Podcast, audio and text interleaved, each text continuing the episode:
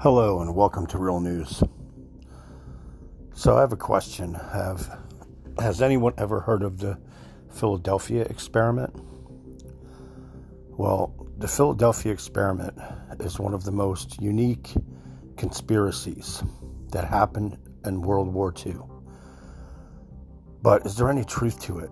So let's talk about it. According to the theory, on October 28, 1943, the USS Eldridge, a Class A destroyer, was conducting top secret experiments designed to win command of the oceans against military powers. The rumor is that the government was creating technology that would render naval ships invisible to enemy radar. And there in the Philadelphia Naval Shipyard, it was time that they tested this out. Eyewitnesses claim an eerie green blue glow surrounded the hull of the ship as generators spun up, and then suddenly this ship completely disappeared. The ship was then seen in Norfolk Naval Shipyard in Virginia before disappearing again and reappearing back in Philadelphia. The theory is that classified military documents reported that the Eldridge crew were affected by the events in disturbing ways. Some apparently went insane, others developed mysterious illnesses, but others still were said to have been fused together with the ship, still alive, but with their arms and legs sealed to the metal. That's pretty fucking crazy. Anyway, it's actually a convincing reason why the Eldridge story has gained so much popularity. In a 1994 article for the Journal of Scientific Exploration, Jacques Vallée theorized that deep seated imagery is key to planning a hoax in the minds of the masses and of the educated public. But before we break down what really happened that day, let's talk about the man behind the myth, Carl Allen.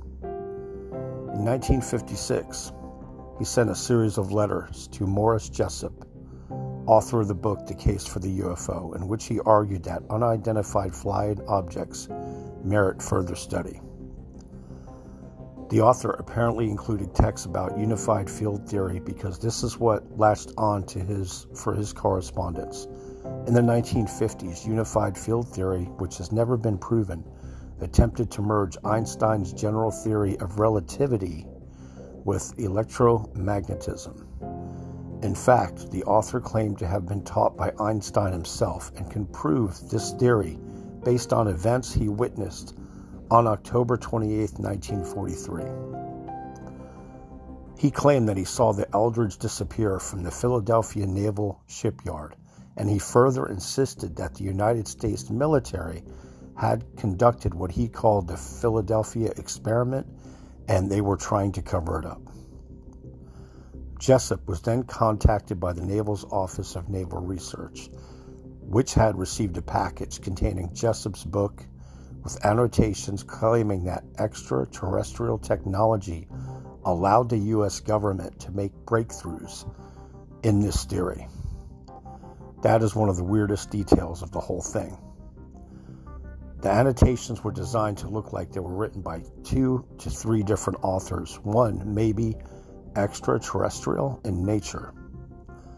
According to the article, Jessup became obsessed with this revelation, and the disturbed researcher would take his own life in 1959. It wasn't until 1980 that proof of a forgery would be made available. So, what really happened aboard the USS Eldridge that day? According to Edward Dudgeon, who served in the U.S. Navy aboard the USS Engstrom, which was dry docked in the Philadelphia Naval Yard, while the Eldridge was, both ships did have classified devices on board. According to him, they were neither invisibility cloaks nor teleportation drives designed by aliens. But instead, they scrambled the magnetic signatures of ships using this technique, which provided protection from magnetic torpedoes aboard U boats.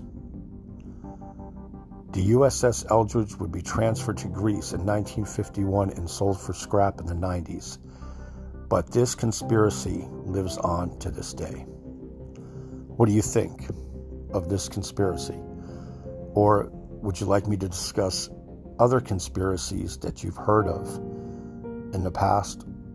Email me at realnewsocala at gmail.com. Thanks for listening.